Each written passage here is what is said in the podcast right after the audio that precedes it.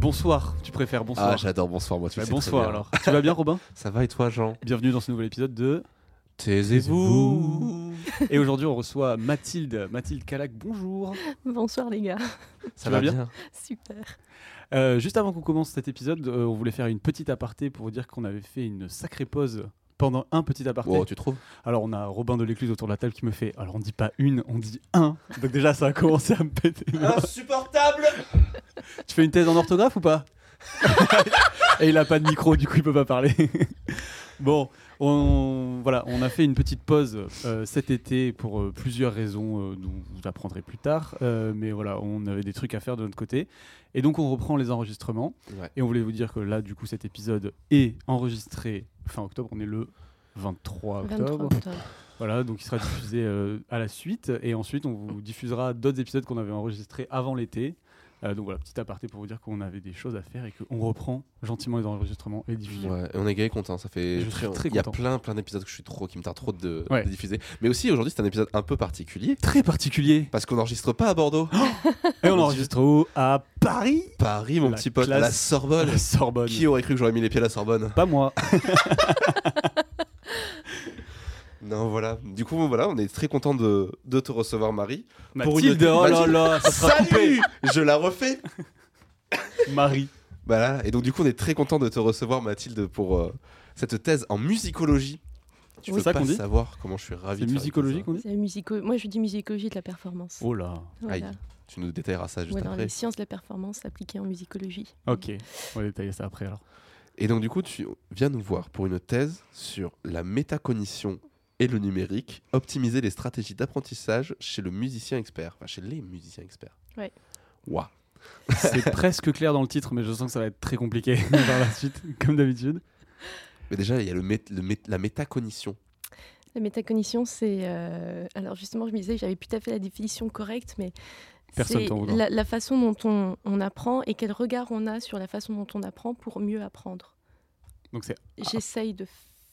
Mieux apprendre quoi. Ok. Ouais, c'est comment j'apprends, comment je sais apprendre et comment je peux mieux apprendre. Ok. Je crois. Je pense. Ok.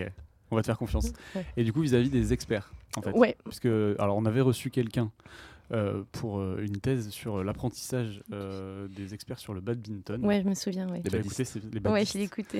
Et, euh, et en fait, elle disait que euh, pour n'importe quel apprentissage, chez les experts, c'était très compliqué d'apprendre des nouvelles choses ou de corriger des fautes euh, chez les experts. C'est la même chose en musique, du coup? Alors, en fait, euh, j'ai pas vraiment de littérature sur euh, les experts en musique. Mais par contre, on a une grosse littérature chez les experts, euh, les grands maîtres d'échecs. Oh. Et en fait, tu as euh, un courant de la psychologie, c'est la psychologie de l'expertise. enfin, je sais pas si vraiment on peut appeler ça un courant, mais en tout cas, moi, là où je, je me suis renseignée, c'est qu'en fait, il- euh, pour l'anecdote, c'est un type qui s'appelle Adrien de Groot, qui était euh, psychologue, et en fait, qui à côté euh, euh, faisait de- des échecs. Et donc, ils sont partis, alors je n'ai plus la date, je suis désolée, ils sont partis euh, en, pas en congrès, mais en, compétition internationale de- d'échecs. Et, euh, et donc du coup il y avait un certain nombre d'experts en fait sur le bateau parce que c'était à l'époque c'était sur un bateau. Et en fait du coup il a demandé en fait aux experts de, de réaliser un certain nombre de choses pour comprendre comment euh, comment ils fonctionnaient comment ils apprenaient en fait. Et moi c'est ce qui m'intéresse les experts. Puisqu'ils sont experts comment ils apprennent comment ils apprennent mieux. Puisqu'ils sont experts ça veut dire peut-être qu'ils apprennent mieux. Comment ça se passe dans leur mémoire euh, à court terme? Leur mémoire de travail leur mémoire à long terme? Est-ce qu'on peut parler de mémoire de travail à long terme? Et euh, voilà, c'est ça qui m'intéressait chez les experts, parce qu'on a tous, euh, dans notre mémoire à court terme, une capacité assez réduite de stockage d'informations. Mais finalement, chez les experts euh, qui, font, euh, qui sont des grands maîtres d'échecs, en fait, euh, en faisant des expériences avec euh, des, euh, des, des tableaux d'échecs, là, pardon, excusez-moi, je sais pas le mot. euh, Vous échequiez Merci, les échiquiers. Euh, parce qu'en plus, comme c'est tout est en anglais, du coup, ben, je, je switch toujours entre l'anglais et Oh, le tu peux français. parler anglais. The chess. Ouais.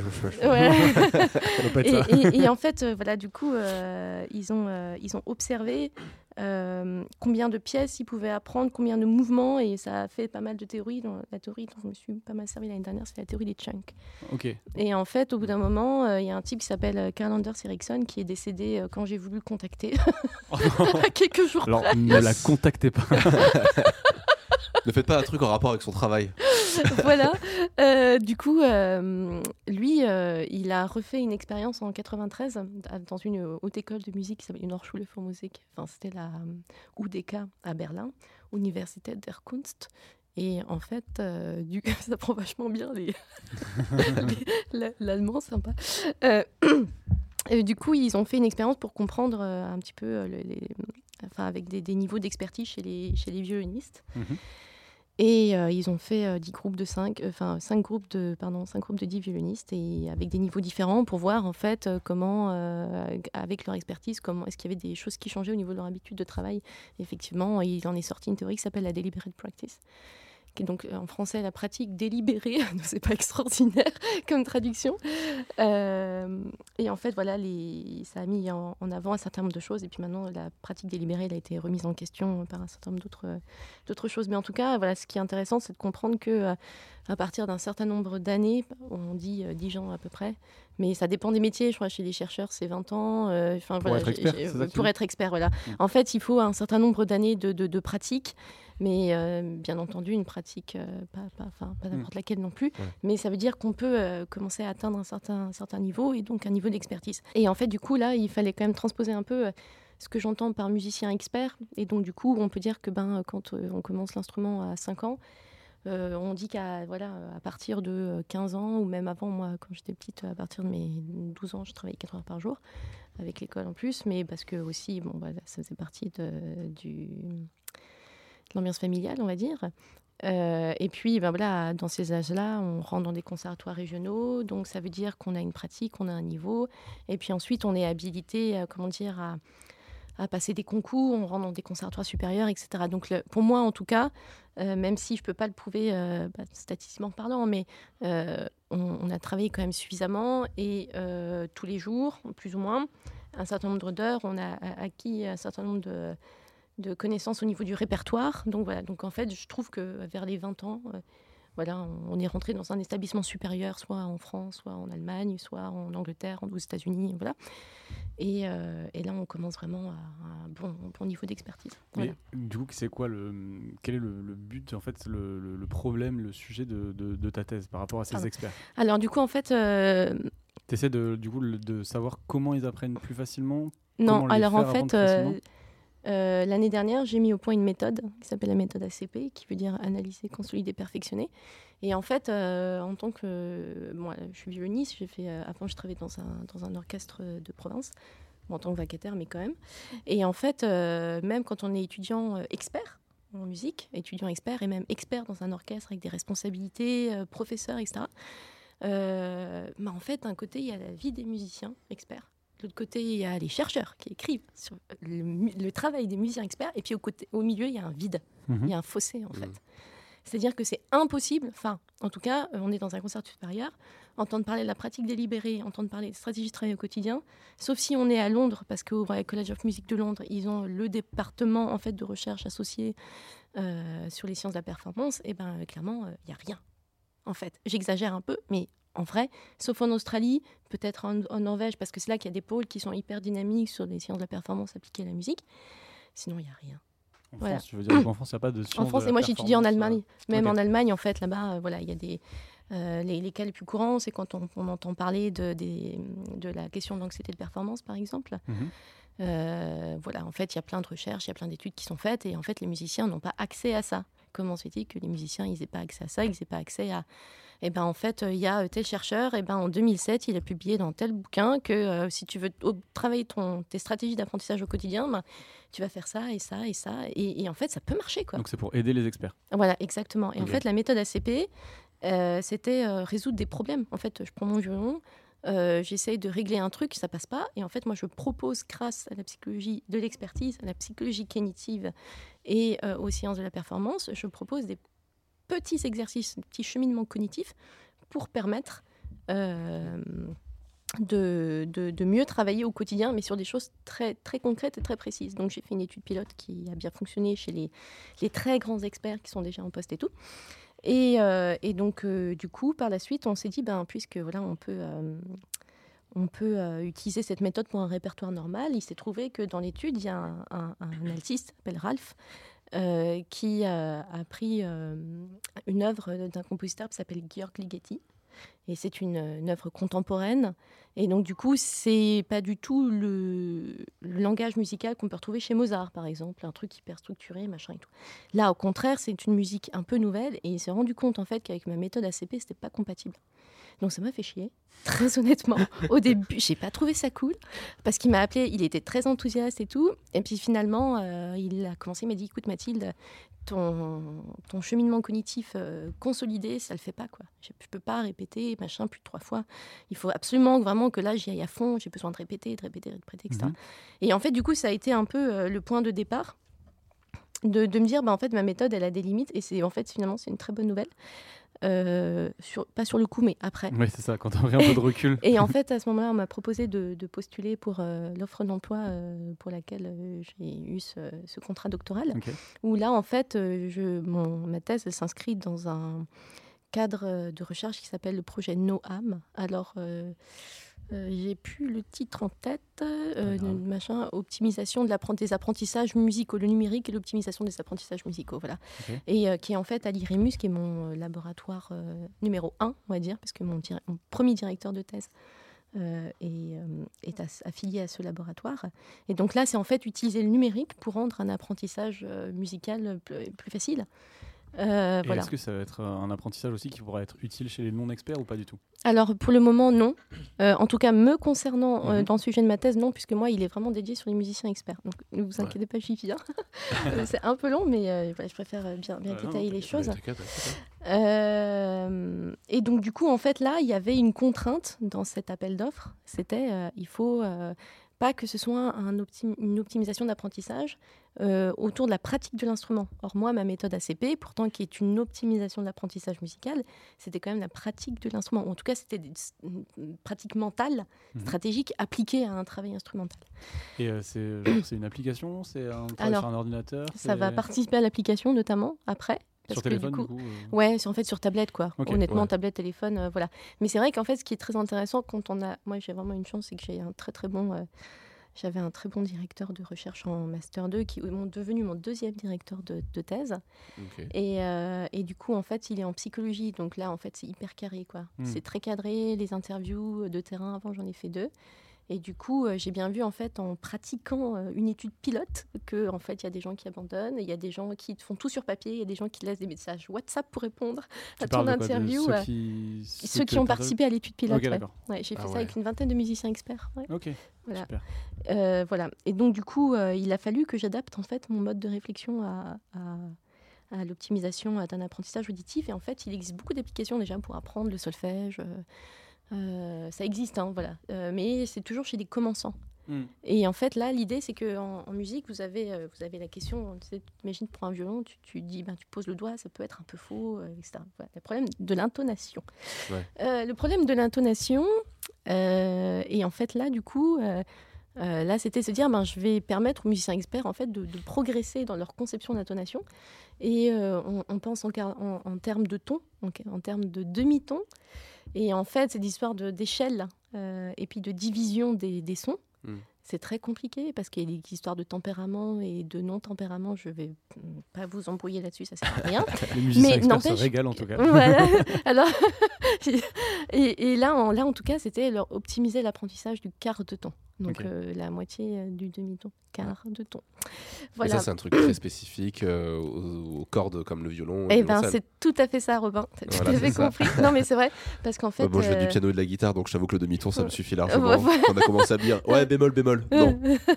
Alors en fait, effectivement, le- les instruments à cordes. En fait, du coup, l'utilisation du quart de ton, euh, ça signifie en fait que je vais devoir relier ma thèse à, euh, un type de, composition, enfin un, courant musical qui s'appelle la musique spectrale.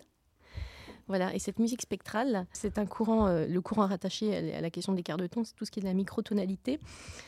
Et donc là, pour le coup, je suis obligée de, préciser et d'être vraiment euh, sur un type de musique, la musique spectrale. Et donc, c'est pas une musique qui est facile à lire, c'est pas une musique qui est facile à entendre, etc. Donc là, je me suis dit, ok, quart de ton, génial.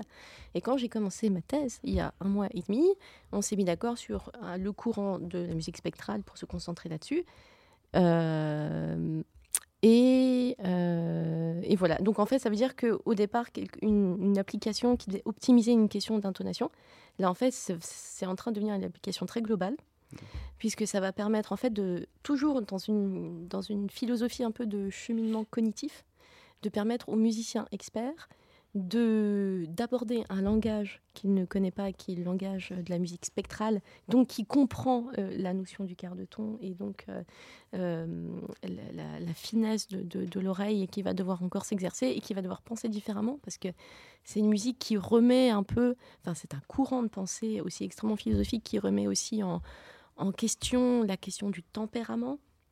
Euh, qui remet en question euh, la notion justement de la, la notion de d'intonation pour parler plus de, de- voilà de, de la notion de spectre. En fait, euh, tu joues une note très grave sur le piano et si tu laisses résonner, Mm. tu as la fondamentale que tu joues et puis tu as toutes les autres notes qui vont arriver comme ça par Ton résonance. l'harmonique. Voilà. Exactement. Et en fait, voilà, ce, ce courant spectral, ils se sont focalisés. On va écrire à partir du son. Et c'est pas nous qui allons en fait écrire le son, c'est le son qui va nous proposer quelque chose. Et c'est en fait c'est en fait c'est très profond et j'ai trouvé ça vraiment très beau. Et, euh, Et ça, c'est compliqué à le faire euh, apprendre à des experts ou même à des gens. euh, Enfin, c'est certainement moins compliqué à le faire apprendre à des experts qu'à des débutants. alors je pense que c'est plus compliqué de le faire apprendre à des experts à qui on a dit que le tempérament c'était la vie quoi. Ok, d'accord. ouais, c'est C'est-à-dire c'est que euh, nous, moi, je suis, enfin, moi, j'étais préformatée. euh, euh, ton demi-ton, euh, c'est trop bas, c'est trop haut. Il y a que le tempérament dans la vie. Et en fait, non. la- la- la- une- un des petits challenges de l'application, ça va être justement de de demander aux, aux De- musiciens de de- de- de- d'ouvrir leur, euh, leur, leur, leur esprit, ouais, de leur âme. déconstruire euh. un petit peu ce qu'ils ont appris, quoi. Alors, non pas de construire, mais de dire de qu'il existe autre chose. De déconstruire un truc, c'est un peu ce qu'ils ont appris, quoi. Euh, J'ai pas envie de dire déconstruire parce que c'est compliqué, mais en tout cas de leur dire il existe autre chose. Ok. Ça, Voilà. fait, moi, ça fait vraiment penser, penser à ces profs à la fac qui disent voyez tout ce que vous avez appris au lycée Bah, c'est faux. faux. Ouvrez-vous. Alors là, en plus, non, parce qu'en plus, euh, euh, quand on est musicien, même quand on pose les doigts sur l'instrument, au bout d'un moment, euh, c'est tac, ça tombe sous les doigts, euh, point barre, quoi. Donc là, ça veut dire que même. euh, Pardon, excuse-nous. hein. Ça tombe sous les doigts. Non, non, il y a aucun. Parce que moi, je mets la main sur un, violon. euh, Non, mais quand je dis quand on est musicien expert. Euh, voilà. Et en fait, euh, donc en fait, du coup, voilà cette application. Donc du coup, il y a une première partie qui va permettre en fait à- aux musiciens experts de s'habituer, comme si c'était vraiment une nouvelle langue, un nouveau langage, euh, pour en, en fait euh, pouvoir à la fin de la première partie, ce qu'on appelle déchiffrer une partition euh, d'une œuvre spectrale sans trop galérer. Alors là, je peux pas vous montrer, ben, peu- peu importe, mais euh, Tu vois des, des noms ou des, des choses euh, soit populaires, soit euh, un peu spécifi- spécifiques qui utilisent la musique spectrale du coup Alors, tu, tu as les compositeurs français qui s'appellent Tristan Muraille. Ouais, je crois que j'en ai un. Ouais, ça me truc. ça te dit quelque chose, ouais. Ouais. Tristan Muraille, tu as euh, Blanchard, tu as Griset aussi, Gérard Griset qui vient de Belfort comme moi. Mais il est mort, donc je peux pas le rencontrer. Un épisode bien morbide. Ah là là. et euh, ouais, et des, plus. des choses un peu plus populaires, peut-être non, pas- c'est vraiment spécifique. Très, très spécifique. C'est très spécifique. Même dans les années 60-70, on n'a pas eu de. Alors en fait, euh, ils, ont, ils ont fait, euh, ils ont créé du coup. Alors le terme de spectral, il est, euh, c'est un parti pris, enfin c'est décidé par euh, Dufour, mais en fait euh, ils n'étaient pas tous d'accord. Et en fait, vraiment le, le- le- ce qu'il enfin, faut comprendre, c'est vraiment une philosophie de, de compréhension du son, Ok. du spectre. Et, euh, et ça veut dire que même quand on lit une partition, euh, l'oreille, en fait, elle est formée euh, quand tu joues une cadence parfaite, sol, do, comme ça, paf. Et bien dans ta tête, tu dis, ben oui, c'est normal, c'est logique, tac, en fait, on a notre oreille qui est formatée. Et aussi, en fait, dans notre nature humaine, on attend ça. C'est ce qui est en psychologie de la, la gestalt. C'est-à-dire de, de la question de l'attente et de la résolution. Mm. Et en fait, dans ce genre de musique, et ben en fait, euh, ben, tu as une attente qui est très différente. Et en fait, tu as des détentes, tensions qui sont aussi très différentes, mais qui sont quand même amenées de façon euh, différente. Voilà. Donc en fait, il- dans, dans l'application, en fait, il faut vraiment permettre aux musiciens de, experts de, d'ouvrir ses oreilles en fait à tout ça et de le former un petit peu. Alors ce qui est difficile, c'est à la fois de pas trop vulgariser, Mhm. parce que c'est quelque chose d'extrêmement complexe qu'il faut aussi le respecter. Mais aussi, quand même, il faut que, que voilà, on- faut l'ouvrir. en, au en- en deux semaines, euh, en deux semaines ou un mois, euh, bah, il ait une meilleure connaissance, une meilleure compréhension. Mm. Et Et moi, du par- coup, le, le but de, l'appli, ça va être euh, à la fois de comprendre comment ils apprennent et de leur fournir un- une sorte de, de- de tuto du coup pour qu'ils Ouais. apprennent. en fait, ce peu des cours et des jeux. Ok. Et, Voilà. et toi, ça va te permettre dans ton projet de test de comprendre et d'améliorer cette application pour qu'elle soit vraiment performante ou l'application c'est bon, elle est déjà performante et tu cherches plus à Alors comprendre comment là, ça se pour le coup, euh, ce qui serait génial, là, euh, j'ai mon appli qui est sur papier, c'est bon. C'était vraiment le challenge jusqu'au 8 novembre et c'est bon, euh, voilà, on On n'est y est pas le presque. 8 novembre, c'est trop cool. Euh, et à la fin de la première année, avec mes directeurs de thèse, parce que j'ai de la chance, ils sont vraiment euh, hyper à fond, c'est de, c'est d'avoir un premier euh, matériel d'application et de tester sur un, un petit groupe de gens pour voir euh, vraiment si c'est viable ou pas. Ok, donc tu vas fournir euh, ce que tu as mis sur papier à des, des programmateurs. Voilà, c'est ça. En fait, euh, voilà, ça fait, ça fait partie de, de- d'aussi du challenge de la thèse, en fait, de, de proposer un produit qui soit euh, compétent, global, et donc gérer des équipes, euh, enfin gérer une équipe ou gérer une personne en fonction, voilà, qui va pouvoir me faire mon application. Ce soit Euh, ergonomique et tout. En plus, donc voilà, c'est ça aussi. que- Exactement. Et en fait, ça Bah c'est ouais. quand même hyper important parce Ah bah que oui, euh, si c'est pas ludique, euh, ça- bah, on est bien d'accord. Moi, par exemple, j'apprends le russe avec euh, Babel, l'application Mhm. Babel, et Ouais. euh, c'est un gros délire. C'est trop génial. Mais en fait, il y a des petites choses cognitives qui qu'ils utilisent et c'est euh, Ouais. c'est super bien. C'est super bien fait. des applications qui marchent quoi, pour. euh, Alors, euh, ben, ce qui est difficile, c'est que du coup, moi, je, je suis- je suis une éponge, donc du coup, j'essaye de. Ben, il faut faire attention au plagiat aussi, hein, voilà, faut respecter, il faut faire attention à ça. Mais là, c'est un domaine, la musique spectrale, et c'est un domaine tellement de spécifique euh, que, que, voilà, du coup, je, je, ouf, je souffle un coup. Euh, et en plus, voilà, et en fait. euh, L'objectif de la fin de cette première partie autour du- de la musique spectrale, c'est vraiment que voilà, le musicien il prenne son instrument, il puisse déchiffrer sans trop de problèmes. Ça veut dire qu'on va faire un pré-test avant le jeu avec l'application, qu'ils arrivent à tenir, voilà, on va, on va dire à peu près deux semaines, qui travaillent, qui découvrent, que la motivation reste là. Ensuite, euh, ben, on va avoir un, un post-test pour voir si, voilà, et comment ils ont augmenté euh, leur capacité. Ça me donne des idées. Attends, juste. Elle note. Parce que... Je note un truc. C'est vrai que vous le voyez pas parce que ouais, Voilà, et en fait, je mais elle a marque deux idée. cahiers, elle a plein de cahiers, elle note, elle les lit, elle écrit pendant qu'on parle. Ils détestent. Du coup, je note juste un truc. euh, Voilà. voilà, c'est non mais bref. et du coup, euh, du coup voilà, donc euh, il y a ce, post-test et ensuite on passe à la deuxième partie puisque le musicien en fait il a réussi à intégrer dans sa mémoire à long terme en fait des, ce qu'on appelle des structures de rappel. C'est pour ça qu'en fait mon altiste Ralph il n'arrivait pas à apprendre quelque chose. Parce qu'en fait dans sa tête comme c'était comme il me l'avait dit cache avant c'est un répertoire que je connais pas du tout et ben en fait c'est pas qu'il n'était pas capable. C'est simplement que dans sa mémoire à long terme il n'avait pas les ingrédients nécessaires pour retenir. Mm. donc en fait ça veut dire avant en fait il y a des prérequis un petit Ouais. peu. Et donc c'est vraiment ce, le le l'enjeu de cette première partie c'est dire bah en deux semaines en trois semaines en un mois ou en je sais pas combien de temps bah hop on vous donne des prérequis mais ça ne veut pas dire que vous avez la science infuse, juste voilà, vous pouvez ensuite euh, vous ouvrir à un nouveau répertoire. Et euh, c'est la deuxième partie de l'application qui est de reprendre un petit peu, à la fois voir la méthode ACP pour revoir si maintenant qu'on a un prérequis sur des œuvres contemporaines, on peut euh, travailler cette méthode. Ou alors est-ce que encore une fois, finalement, non, ce sera pas, ce sera pas bon. Je pense que ce coup-ci, ce sera bon, mais il faut le prouver. Et puis à côté de ça, euh, essayer de, de voir un peu et de proposer quelque chose pour combler ce gouffre dont j'ai parlé au début, Mm. qui est ce problème que les musiciens euh, experts, et d'ailleurs c'est pas un problème, et c'est absolument pas de leur faute, euh, n'ont pas la possibilité en fait d'avoir sous leurs mains euh, des études, euh, des papiers euh, qui, qui leur disent ben voilà, tes chercheurs a découvert, bah, parler du principe de travail de qualité, travail de quantité. Et est-ce qu'il y a une sorte de fatigue du coup d'apprentissage aussi avec ça? Une fatigue d'apprentissage, c'est-à-dire que tu disais qu'il y a des gens soit qui répondaient pas, soit qui se lassaient, soit qui avaient du mal et tout. Dans, dans l'étude pilote de la ouais, méthode dans les ACP, pilotes, et puis même là, est-ce que tu penses qu'il va y avoir aussi. T'as d'ailleurs, Ouais, attends, je- je par rapport à ACP. euh, pour le- ceux qui font des statistiques, c'est Ouais. pas du tout une analyse en composante principale? Non, non, non, non, non, ACP, ça. c'est analyser, consolider, Ça, perfectionner. c'est vraiment un truc que toi, tu as défini. Oui, c'est- moi, moi qui l'ai défini. C'est vraiment, je suis la créatrice de la méthode. Et en fait, à, à vrai dire, euh, normalement, j'aurais dû déposer mon mémoire de master qui a eu une bonne note de 17. Et en fait, eh ben, en fait, euh, ben, j'ai toujours pas déposé. J'y arrive pas. Et euh, parce que, parce qu'en fait. euh, parce qu'en fait, j'aimerais aller plus loin avant, avant de, déposer, euh, de déposer mon mémoire de Master Ok. 2, en fait. Je suis... euh, voilà. Donc, Et du coup, sur, euh, par rapport à la fatigue, là, ce que je disais. alors voilà, pour y revenir, en fait, j'avais un échantillon à la fois donc, de musiciens experts, de musiciens experts de plusieurs niveaux. Donc tu avais des gens qui passaient des compétitions internationales, tu avais des gens qui, rentrent, qui passaient les concours pour rentrer dans des conservatoires supérieurs, notamment le conservatoire euh, le CNSMDP de Paris, donc Conservatoire national supérieur de musique et de danse de Paris. Tu avais également, euh, donc tu avais des étudiants, tu avais des intermittents du spectacle, Euh, tu avais euh, des, notamment j'ai un violoncelliste qui, qui m'a fait l'étude pilote. Il était entre Paris, je crois qu'il a été à Bilbao, et en fait, il bossait la méthode ACP un peu partout. Donc, en fait, aussi, je pense que ça dépend aussi beaucoup des caractères, mais ça, Mm. c'est encore des choses, des, comment dire, des, des variables dans une étude que là, vraiment, je peux vraiment pas maîtriser. Mais au contraire, moi, ce qui m'intéresse, c'est quel que soit le type d'instrument, Oui.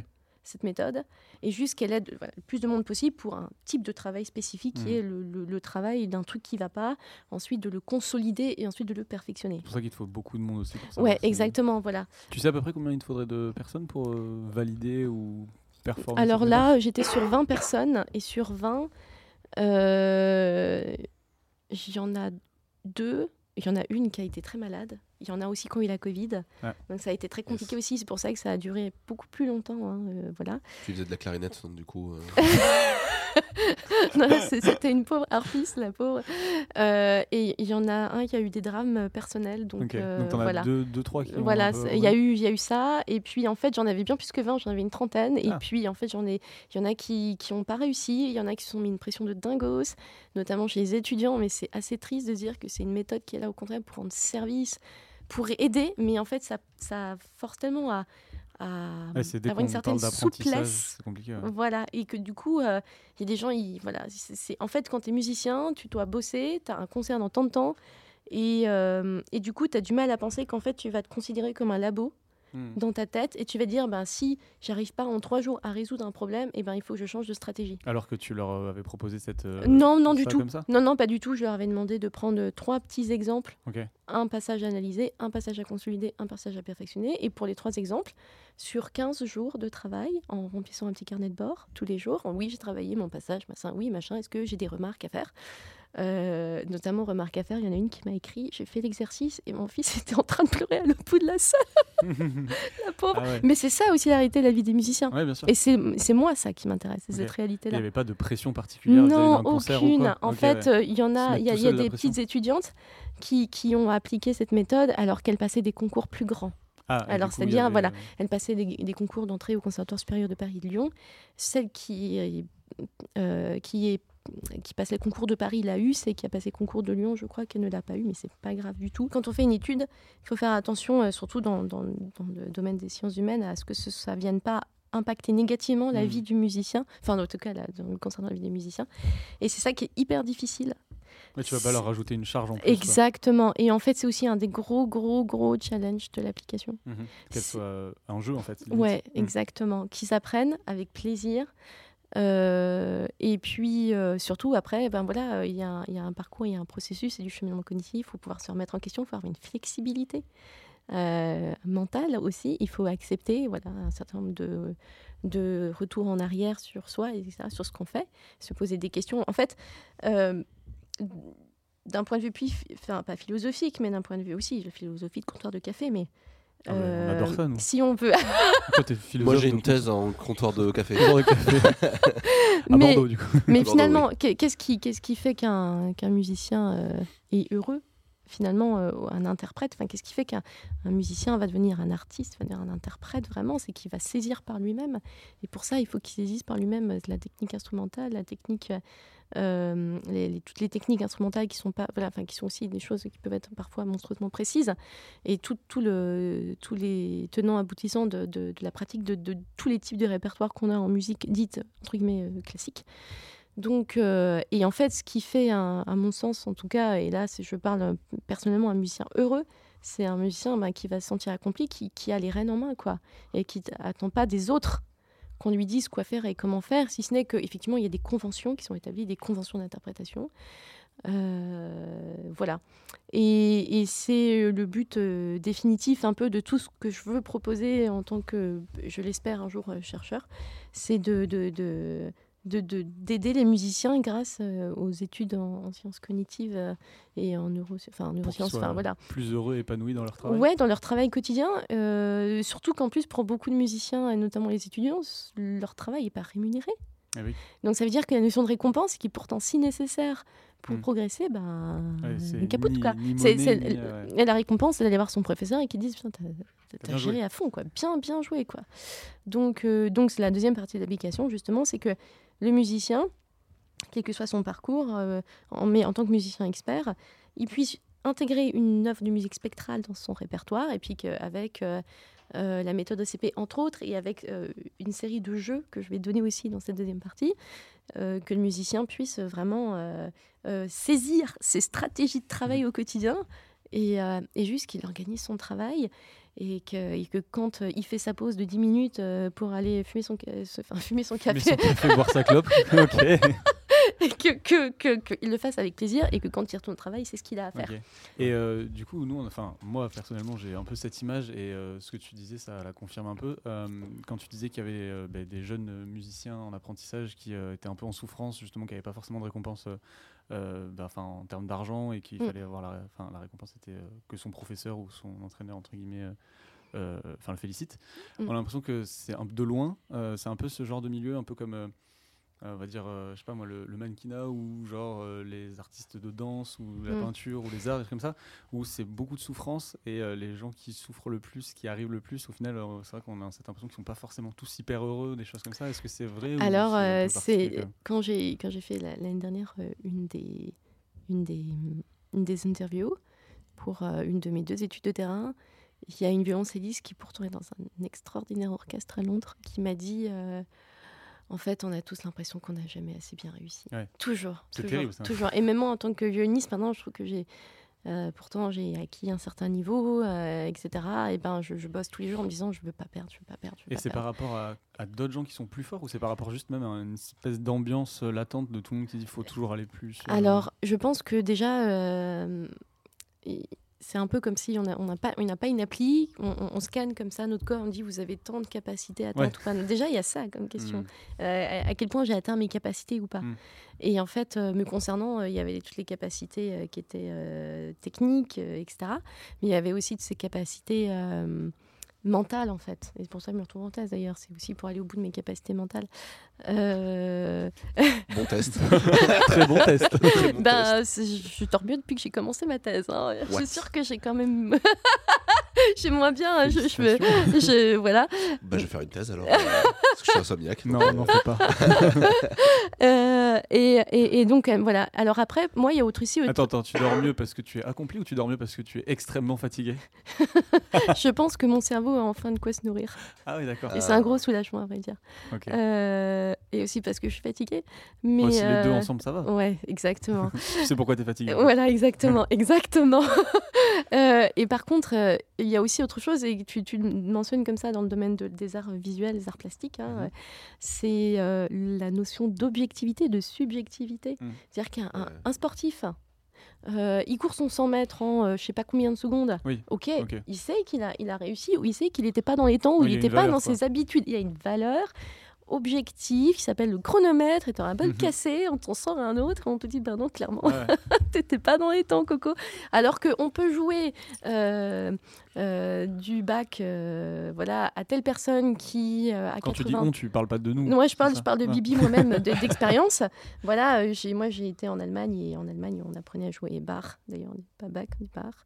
Mhm. D'une certaine façon. et puis en fonction des écoles et en fonction des courants, on va machin, on va bidule, on va arpéger comme ça et tout. Et finalement, l'autre te fait dire, Ah, écoute, vraiment, je me suis fait chier, c'était de la merde et tout. Et puis t'as d'autres, d'autres qui va te dire, ah, bah écoute, là vraiment, j'ai été transcendée parce que j'ai trouvé que tu as réussi à sortir le machin, le bidule et tout. quoi. Voilà, c'est pour ça qu'en fait, hein. euh, ouais, c'est ça le souci. Et en fait, c'est pour ça que c'est hyper important de, de, de donner en fait aux musiciens experts, surtout qui sont là où ils ont une pression. C'est-à-dire que quand tu es musicien avec un poste à responsabilité dans un orchestre, euh, tu as pour certaines pièces ce qu'on appelle des primes de risque. Ah oui. Ouais, c'est ça. Le Ouais. premier violoncelliste. Euh, le premier violoncelliste, attends, il faut que je prenne un mouchoir. Euh, le, le premier violoncelliste ou le premier, euh, enfin, euh, Ouais, euh, voilà. ouais, ouais, principal. ça. Et du coup, euh, c'est. euh, Est-ce qu'il y a une espèce de concurrence aussi? Ah bah oui, bah, Ouais, c'est normal. Et puis je pense Je que ça, ça peut en être, faisant le euh, mec qui est un peu. Est-ce qu'il y a vraiment de la concurrence que- non, mais ils sont Alors- pas tous, tous amis les T'as Et, et- et en fait, c'est vrai que. que euh, J'étais sûr que t'allais parler de film, putain. Faut pas s'en empêcher. Il y, a- y y y une concurrence, et puis en soi, la concurrence, elle est, elle est légitime. Oui, oui, non, et elle sûr. est logique, et puis heureusement, hein, parce que c'est un motif, c'est un- une façon de se motiver. Mais euh, voilà, j'ai vu en tout cas dans mon étude pilote certains étudiants qui, qui étaient fracassés même de, de- du stress et, et, euh, qui n'arrivaient plus, Mm. même qui ne qui voulaient pas se remettre en question.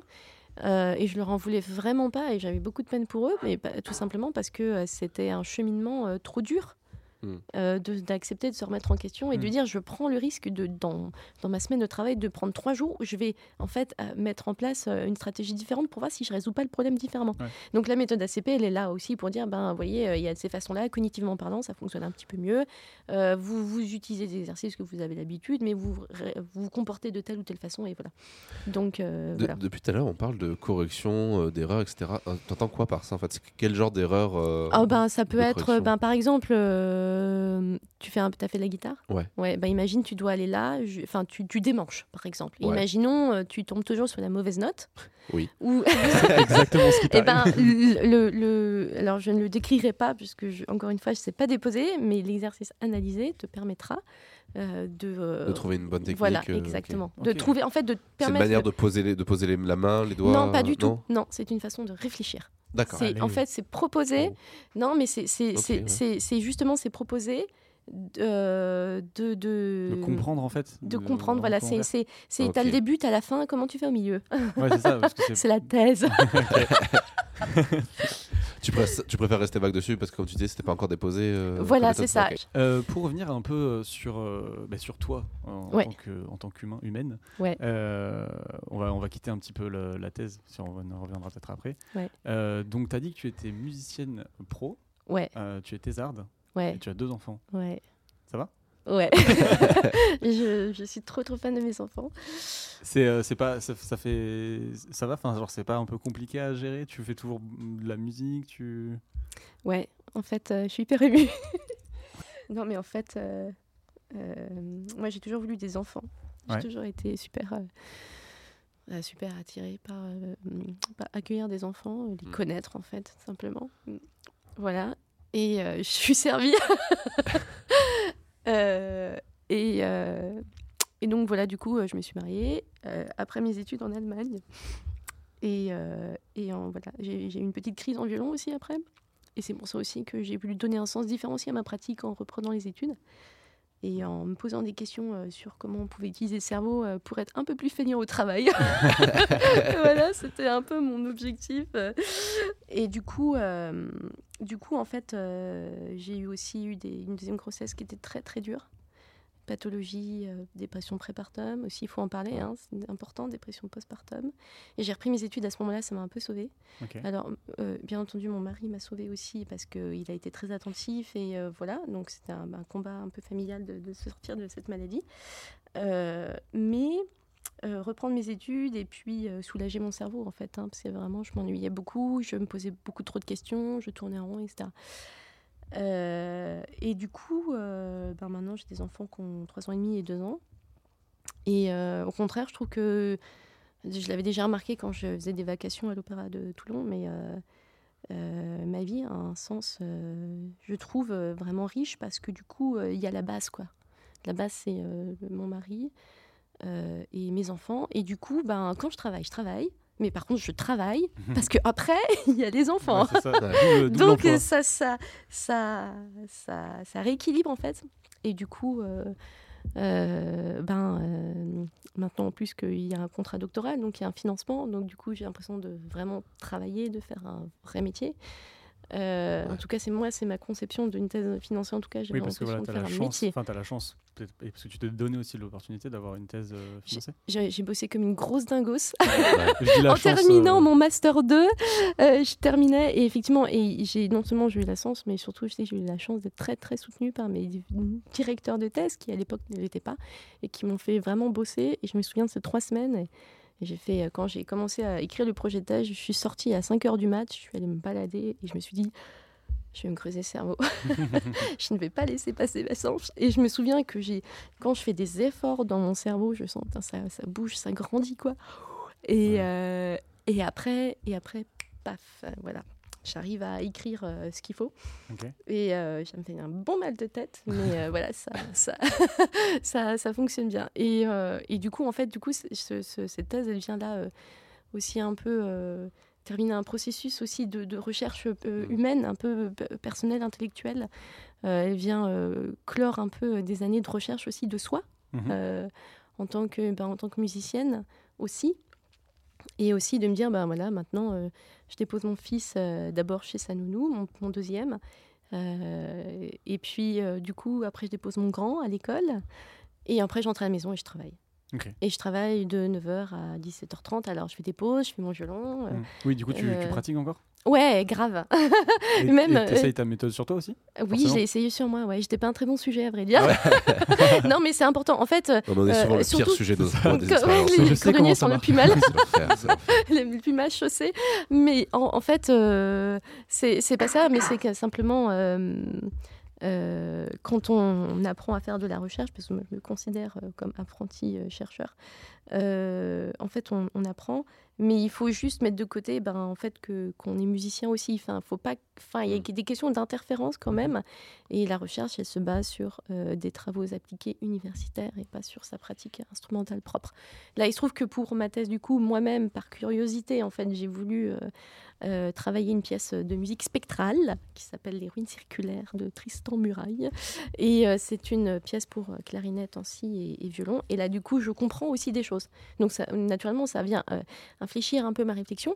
Mais, euh, mais ça, si je le fais pas, de toute façon, en fait, je vais, le, je vais avoir en fait toute une phase d'interview de, de- de professionnels pratiquant ce répertoire dans les mois qui viennent.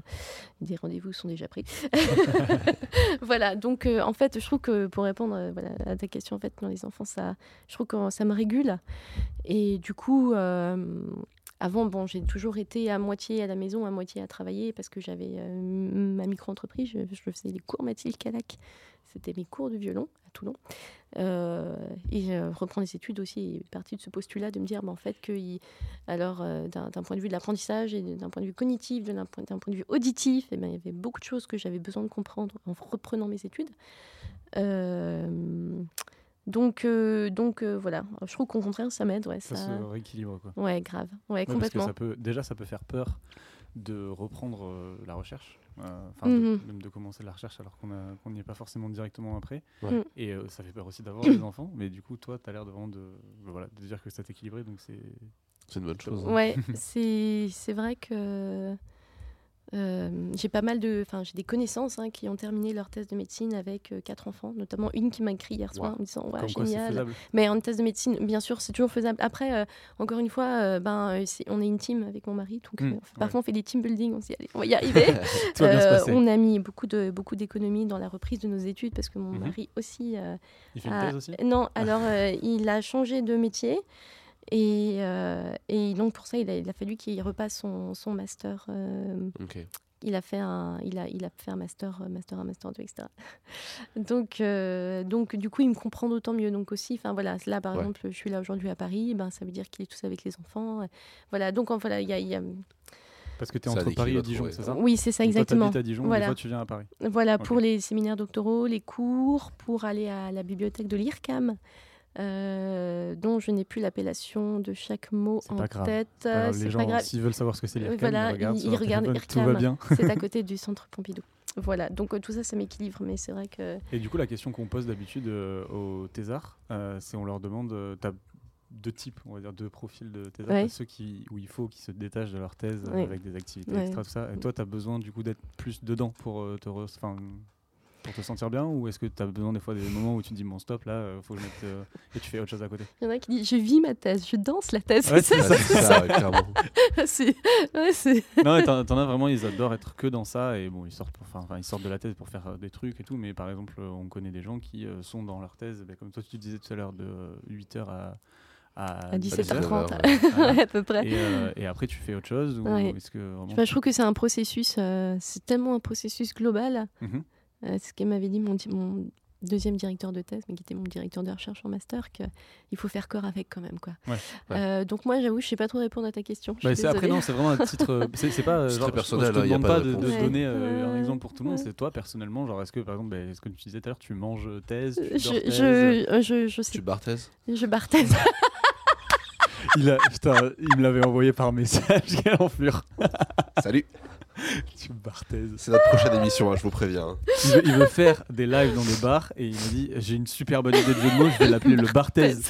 J'ai pas trop répondu, il me fait ça te plaît pas? Fais, Si si si si. C'est énorme. Allez, on en parle plus. Euh, euh, non, mais je, je pense que je, je pense que hum, des fois on peut pas, on peut pas forcer son cerveau. Mhm. Donc, euh, par exemple, il y a des moments où je sais que clairement euh, ça grille à l'intérieur. Ouais. Donc, je vais écouter un peu de musique ou je fais du violon.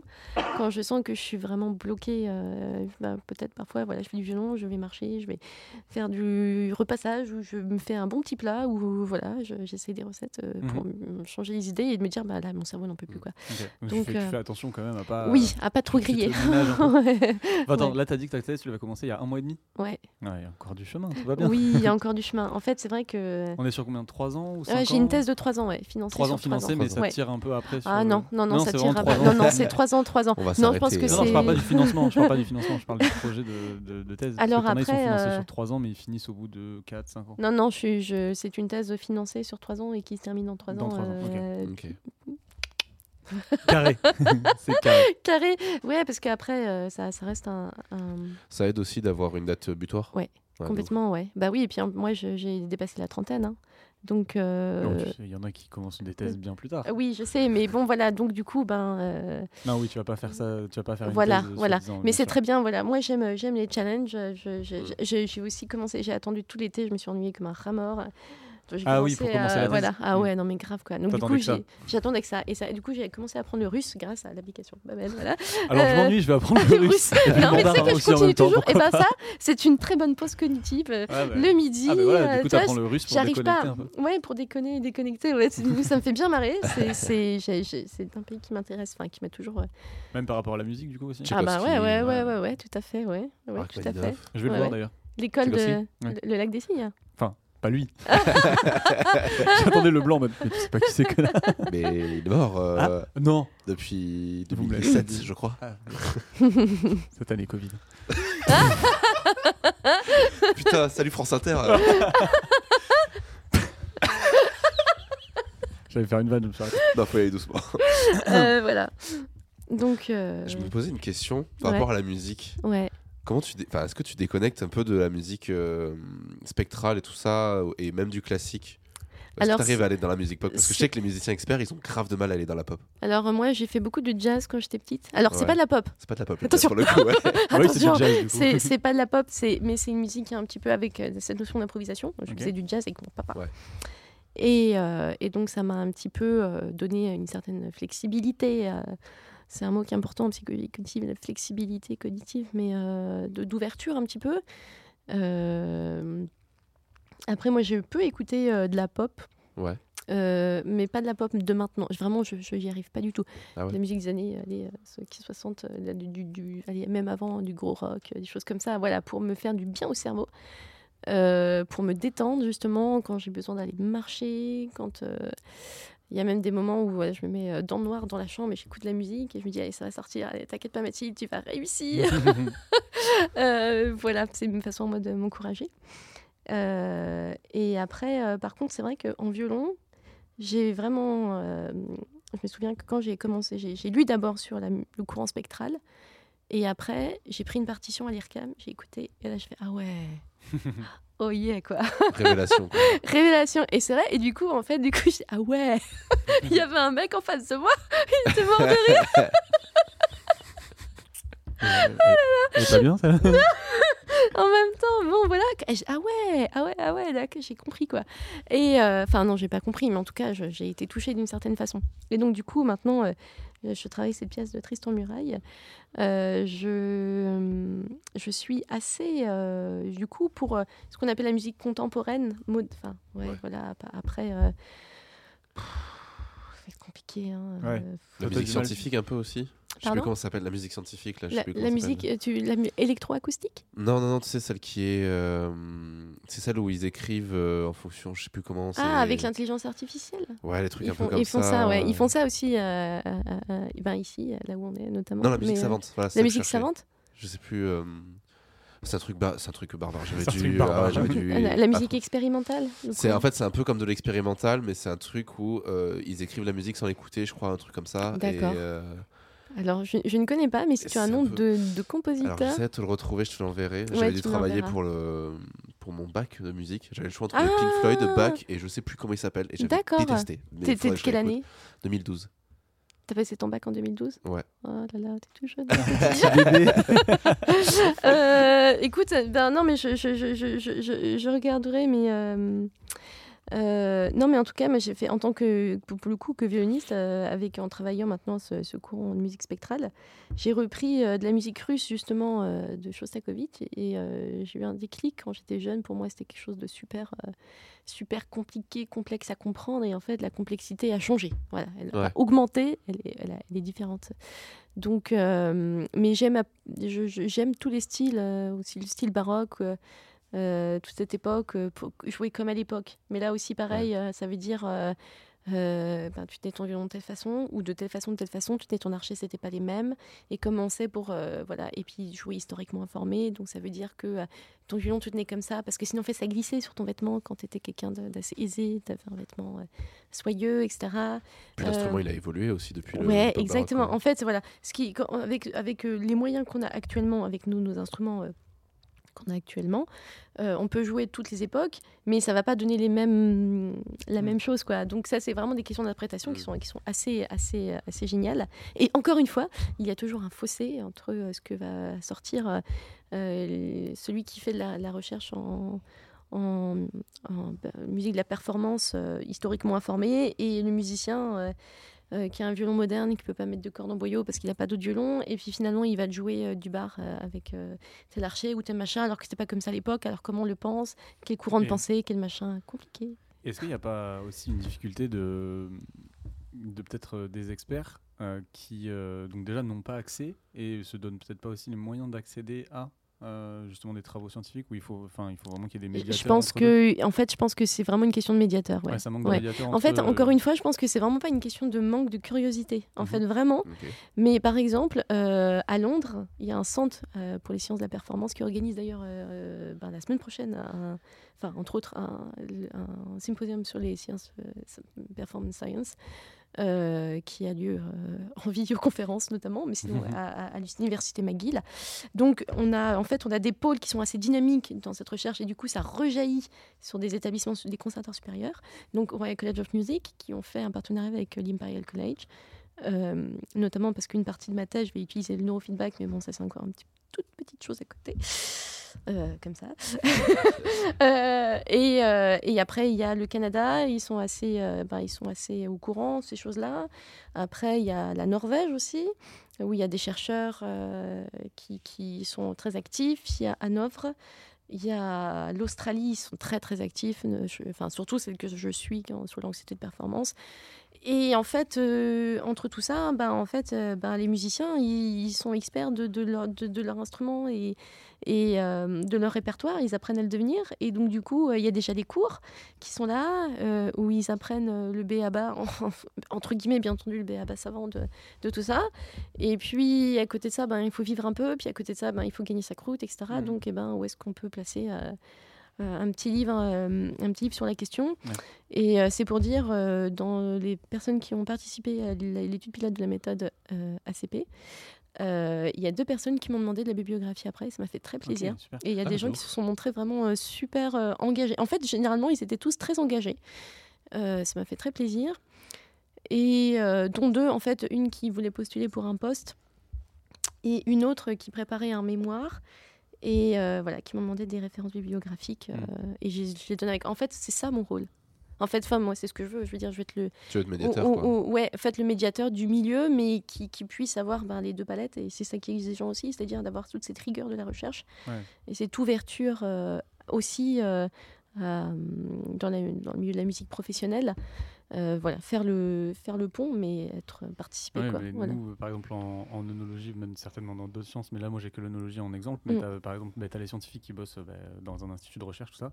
Tu as les experts, ça va être les vignerons. Et Mm. il y a vraiment, aujourd'hui, et surtout en France, euh, enfin, dans les euh, grandes régions viticoles, tu vas avoir bah, des, des entreprises, Mm. carrément, des, trucs, des grosses structures qui vont être là pour faire le pont entre, bah, justement, euh, qu'est-ce qui sort de la recherche, qu'est-ce qui peut être utilisé par les experts. Oui. Et vous, c'est peut-être ça qui vous manque, du coup, en. Voilà, c'est le. Ouais, euh. c'est ça. Ouais. Ok. Ouais, ouais. C'est- En fait, euh, de toute façon, euh, quand on fait. euh, Enfin, moi, au début, j'avais plein d'i- d'idées de recherche et mon directeur de, de, de Master 2 m'avait dit Mais non, Mathilde, faut pas que ça vienne les emmerder. Quoi. Tu peux pas Mm. dire à tel type ben, Tu vas mettre un gant, machin, pour comprendre la pression que tu mets dans ton petit doigt. euh, avec le biofeedback, machin bidule. Ouais. Eh ben non, en fait, c'est pas possible. C'est pas, Ouais, pas viable. Une, appli, ça reste le truc le plus euh, accessible. Et le Ouais, plus- Pour l'apprentissage, ouais. Mm. Surtout qu'en plus, alors, euh, comme j'ai dit, hein, voilà, il y en a un, il m'a laissé les réponses euh, du questionnaire euh, par WhatsApp dans son tout avion pour aller à son concert, machin. Ah non, mais je trouve ça génial. C'est ça la vie, Ah, en fait. En fait, c'est ça que je trouve génial, c'est qu'en fait, ce que je veux, c'est que c'est que les musiciens vivent.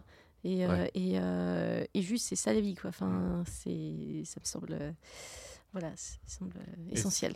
Est-ce que avant de passer, est-ce que vous voulez qu'on passe à l'interview, à l'interview de Roro L'interview- Est-ce que est-ce que tu as des petites choses à rajouter avant qu'on passe euh, Euh, bah non. ok. Ah, parfait. tu te sens, tu te sens prêt? Ouais. Tu jingle? Est-ce que je peux lancer le jingle? Tu peux lancer le jingle. Jingle. C'est l'interro de Robin.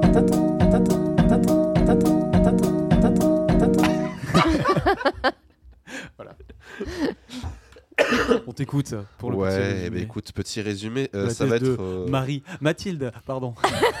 je un- me suis moqué de toi. T'es un enfer. T'es un enfer sur Terre. Euh, écoute, alors pour le coup, ça me paraît pas très long à, à résumer, mais bon, on va faire forcément un résumé de résumé. Mhm. Tout à fait.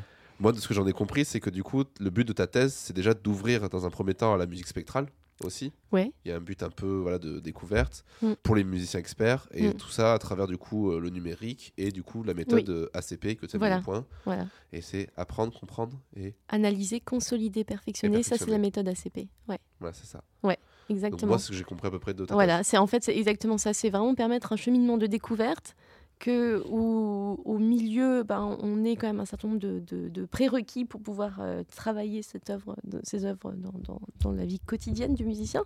Ouais. Et en fait, l'idée c'est que ça accompagne en fait du début jusqu'à la performance finale entre guillemets où euh, ben, il y a un concert euh, voilà de, de fin de voilà et puis on, on- voilà accompagne le musicien du début jusqu'à la fin en tout cas et avec et lui donner les clés en main aussi pour que lui-même avec sa curiosité euh, qui, qui lui est propre et qui fait aussi son identité musicien et puisse après aller fouiller quoi.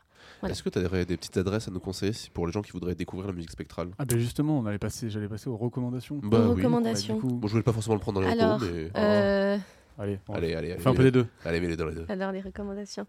Euh, Bah, ben, déjà, tu as parlé de Tristan c'est Tristan Muraille, Tristan Muraille, voilà, ouais. Gérard Griset, euh, Michael Levinas. Euh, alors après, tous euh, dans ce courant euh, ont une façon de, comprendre la notion de, spectre, enfin une façon de comprendre et de l'appliquer, et puis d'ouvrir. Euh, voilà, mais ça c'est des noms, enfin les noms en tout cas, en fait, moi avec mon premier directeur de thèse qui est spécialisé en musique contemporaine, du coup on a recentré sur le corpus, donc je travaille sur les œuvres de ces musiciens-là, parce que ce sera une application à la base pour les instrumentistes à cordes. Parce qu'effectivement, comme Cordes euh, frottées, du Robin, voilà, cordes frottées, donc tu vois, euh, voilà, là c'est là où on peut vraiment plus modifier les questions de, de, de quart de ton, etc. Donc euh, voilà, du coup, on est, c'est toujours une, la thèse, il y a beaucoup de, de deuil. Voilà. on peut pas faire pour tout le monde, pour tous les types de musique, pour tous les types de d'œuvres qui sortent euh, en musique contemporaine et, euh, et donc du coup ça exige que ben, par exemple je mette de côté tout ce qui est euh, la musique électroacoustique et etc c'est comme ça on peut pas tout faire donc euh, après pour les musiciens qui experts qui ont envie de, trouver des partitions ils peuvent aller à la médiathèque de l'IRCAM qui euh, très très heureuse parce qu'elle ouvre ses portes tous les mardis vend- mardi à vendredi 14h, 17h30, je fais la pub. Mais n'empêche qu'ils sont là, ils ont un fond extraordinaire, euh, ils sont hyper euh, présents, ils sont très enthousiastes et c'est très très important. Sur Paris, du coup Ouais, c'est à côté de Georges Pompidou. Après, euh, ils ont un site internet avec notamment le truc qui s'appelle Brahms, en fait, où on a vraiment pas mal de, voilà, de, de, de- de possibilités de. de- d'avoir euh, des analyses d'œuvres, des bibliographies, etc., euh, de, des compositeurs, voilà, de, de musique spectrale. Euh, et puis après, alors euh, moi, j'utilise, euh, comme euh, je ne suis pas non plus euh, très très riche avec une famille à charge, euh, du coup, je, je, je, je n'ai pas, je prends pas les CD. J'écoute sur des trucs genre Deezer ou Spotify. Je ne dirais pas, je ferai pas de publicité pour ce genre de choses parce que Écoute, les deux nous diffusent, donc c'est bon. Voilà, voilà, c'est ça. mais, mais en tous les cas, voilà, il y, a des- il y a des choses vraiment très, très belles, très surprenantes à écouter, mais il faut avoir le cœur ouvert, quoi. Voilà. Ouais. Voilà, voilà. Puis au Ouais. casque, je suppose, et pas. euh, Alors au casque, c'est pas ce qu'il y a de mieux, c'est évident, et je pense que faire l'expérience d'un concert, euh, waouh, Oui. ça doit être absolument extraordinaire. Alors là, vous avez l'ensemble it- l'itinéraire, qui est un ensemble justement qui a été créé par euh, Tristan Muraille, euh, Griset, euh, Dufour, euh, et j'en passe, j'en passe. Je suis désolée, je n'ai pas tout en tête. Je suis vraiment désolée, mais en tout cas, voilà, c'est un, un mouvement qui est né en fait avec eux, euh, par eux, on va dire, et euh, ils, jouent- ils sont encore, voilà, ils jouent encore. Il y a l'ensemble intercontemporain, il y a plein de, et il y en a beaucoup des ensembles de musique, euh, voilà, pour découvrir tout ça. Ok. Tu veux me faire une petite recommandation, toi? Euh, bah écoute, euh, moi j'ai deux petites recommandations. Putain, qu'à faire, c'est de la musique en plus aujourd'hui, donc je peux recommander des trucs que je kiffe. Et Pink Floyd. Euh, bah toujours, je recommanderai toujours les Pink Floyd. non, le, la première recommandation que je vais vous faire, c'est un film que j'ai vu il y a pas longtemps et qui m'a que j'ai beaucoup aimé, qui s'appelle Sound of Noise, avec mon meilleur accent anglais et mon débouché, c'est incroyable. Euh, Sound of Noise, c'est euh, par un groupe de musique euh, qui s'appelle Six Drummers. Et qui sont en fait. le film, ça parle de d'un groupe, d'un collectif qui décide de faire des attentats musicaux dans une ville. Ah ouais. Ça se passe en Suède, je crois. Et c'est incroyable. Et c'est vraiment l'idée de. Ils débarquent dans une pièce et ils font de la musique avec tous les objets qu'il y a dans la pièce et ils se barrent. Ah ouais, d'accord. C'est trop bien. C'est. euh, des allumés un peu. Oui, on peut, on Je peut dire Des anarchistes du Ben son. voilà. C'est un peu ça, en fait. ça, Ouais, c'est vraiment ouais. un côté très anarchique du son et j'ai beaucoup Ouais. aimé. Il y a... La première pièce euh, se passe dans un hôpital et c'est complètement fou. C'est. C'est vraiment genre, c'est, ça m'a fait beaucoup penser à tout ce qui était Stomp euh, ou ces batteurs là, tu sais, qui jouent avec tout et n'importe Mm, quoi mm, et qui mm, font des mélodies avec des trucs. Genre, je vois qu'il y a par exemple dans la pièce un extincteur et il, il découpe l'extincteur en disant si tu tapes là, ça te fait un fa, là c'est un sol, Ouais, c'est un machin, et il déconstruit tout ça, c'est vachement bien. Et puis, euh, bah, sinon, écoutez, genre, euh, moi j'adore la musique, donc euh, j'écoute un milliard d'albums par jour. Donc là, ces derniers temps, il y a la réédition de Faces de Mac Miller qui est sortie. Donc, bien évidemment, je recommande Mac Miller. hein, on se demande pourquoi. Mais euh, je vous le recommande fortement parce que c'est un super album euh, où en plus le, le gars avait dit euh, quand il a sorti l'album, essayez pas de le comprendre, j'étais pas là quand je l'ai écrit. Ah ouais, d'accord, ok. Et en fait, c'est méga, ça, ça traite vraiment beaucoup, de beaucoup de thématiques, de beaucoup de choses. C'est très la dépression, c'est très la- le questionnement, c'est Mm. beaucoup de choses comme ça, moi, qui m'ont qui m'ont beaucoup plu, qui m'ont beaucoup parlé. Et là, de le réécouter cette année, ça m'a fait bizarre mais plaisir en même temps. Bien, mais pas bien. Bien mais pas bien, voilà. Et, euh, et Tu voulais sinon. recommander euh, aussi euh, l'album de Squeezie et de McFly et Carito, c'est ça? euh, et encore, et encore, celui de Squeezie n'est pas si dégueulasse que ça. Euh, Je sais pas. Voilà. Euh, non, mais écoutez, mais un truc un peu incongru et que la plupart des gens ne connaissent peut-être pas, il y a les Lu- Luminanas, j'ai peur de mal prononcer le nom, qui ont fait un album avec Laurent Garnier. Alors, c'est un groupe de rock et Laurent Garnier est un pionnier de l'électro, qui ont fait du coup un gros album rock mélangé et c'est vraiment pas mal. Moi, j'ai beaucoup, beaucoup, beaucoup aimé. Il y a des sons très, très cool. Donc voilà, je vous le recommande, c'est vachement bien. Mm. Foncez. Et moi, je vais recommander euh, du coup le spectacle d'Alexandre Astier, forcément sur, euh, la, bah, sur la musique classique. Ouais. Que ma joie demeure. Bah Tu oui. l'as vu? Ah ouais, ouais. Ouais, ouais, J'ai eu la chance de le voir en live. j'ai- Ah, Génial. bâtard. Et euh, bah, c'est vachement bien parce qu'on parlait de médiation euh, de la musique. Alors, il existe plein, plein, plein de chaînes sur YouTube que je ne connais pas du tout. Mais euh, Florent, moi, Florent Garcia. peut-être. Voilà. Et, euh, et en tout cas, moi, comme je suis un grand fan de Alexandre Astier, donc du coup, je suis allé Ouais. le voir. Et c'est. Alors, je sais pas si. Je pense que musicalement, ça. ça Bah, tient la en route. tout cas, c'est vrai que c'est quand même. euh, Et, euh, j'ai trouvé ça vachement bien. Il a, il a écrit la musique de Camelot. je sais Ouais. Voilà. Mais effectivement. euh, Si j'ai pas de conneries, il était à l'orchestre de Lyon euh, pendant Oui, un temps aussi. hein. Oui, il a écrit, justement, il a écrit, c'est l'orchestre de Lyon, je crois. ouais. Oui, voilà, c'est ça. je pense qu'il y a des. Et non, mais ce qui est bien Comme avec. Que ma joie demeure, c'est que bah, voilà, enfin moi j'y connais rien du tout en musique. Mm, mm. Je fais six mois de guitare et euh, et euh, et, enfin c'est drôle et tu comprends des choses, enfin Mm. sur le moment et tout, donc c'est super. Ouais, Donc voilà, aussi. Alors, à rajouter un peu dans la question de la médiation, enfin, la médiation, mais là, plus, euh, il y a des petits ouvrages, peut-être. Mhm. Enfin, je peux. Enfin, il y a des ouvrages sur la psychologie de la musique, mais il y en a surtout un qui s'appelle Musical Excellence, qui a été édité par euh, Aaron Williamon. Enfin, le- celui qui a géré le truc, c'est Aaron Williamon qui s'occupe des sciences de la performance à Londres, notamment, qui est le livre, entre guillemets, de, le livre de chevet un peu. Voilà, euh, Musical Excellence. Après, il y en a plein d'autres, mais euh, ça dépend vraiment de ce que le musicien cherche. Mais en tout cas, là-dedans, ouais. après, il y, a des- il y a des sources bibliographiques. voilà. Que tu utilises forcément. Oui, oui, oui, oui, oui, oui, oui, tout à fait. Oui. En Ok. tout cas, ça fait un bon, euh, un bon truc de base, quoi. Bah, Voilà. Super. Bon, bah, de toute façon, on a recommandé pas mal de trucs. Ouais. Ouais, Si fait vous de la reco, là. hein. euh, jusque, si vous êtes arrivé jusque là, vous avez pas mal de trucs, pas mal de devoirs. Ouais, il y a beaucoup de choses à écouter, beaucoup de choses à voir. Euh, est-ce que- est-ce qu'éventuellement il y a un endroit où on peut retrouver tes travaux, où est-ce qu'on peut te suivre euh, Alors, euh, je suis sur euh, Sur Insta- Instagram, Ouais. j'ai vu que tu étais assez active en plus. Oui, je suis assez inscrite sur Insta- Instagram parce C'est que maman underscore va underscore Va vite. vite, Maman va vite, c'est moi. Parce que j'aime bien aller vite, effectivement. Et Ah puis, bon des Ça, fois, c'est on pas est- Sans blague. On est sur un débit de parole. c'est Elle met Eminem au tapis, c'est dire c'est dire. Tiens, on va faire le test là. Combien tu dis de mots à la seconde. Euh, du coup, euh, ouais, je suis sur Instagram parce que je veux montrer qu'en fait, euh, bah, j'ai pas envie de montrer d'ailleurs, je le vis et puis je suis contente de le vivre, tout simplement que on peut, euh, on peut euh, faire reprendre ses études, même dans des conditions difficiles, comme je les ai expliquées avec ma pathologie de grossesse et dépression prépartum, postpartum, mais euh, on peut prendre ses études. Il y a des conditions, il faut un mari qui croit aussi euh, en sa femme et qui a envie de dépenser plein de sous pour. euh, voilà. Mais euh, on peut reprendre ses études en étant maman, en ayant des enfants, et, et, c'est possible. Et c'est ça aussi la force, c'est ma façon, moi, d'être féministe, en fait. C'est la force, pour moi, de la femme d'aujourd'hui, en essayant de passer un peu à côté de, de, de- de tout gérer tout partout. On a des moments de fatigue, il y a des moments où je gueule un coup, il y a des moments où je pleure un coup. Mais, mais en tout cas, voilà, moi, je suis maman va vite sur Instagram. Eh bien, allez euh, la suivre pour lui donner de la force et Ouais, du merci. courage.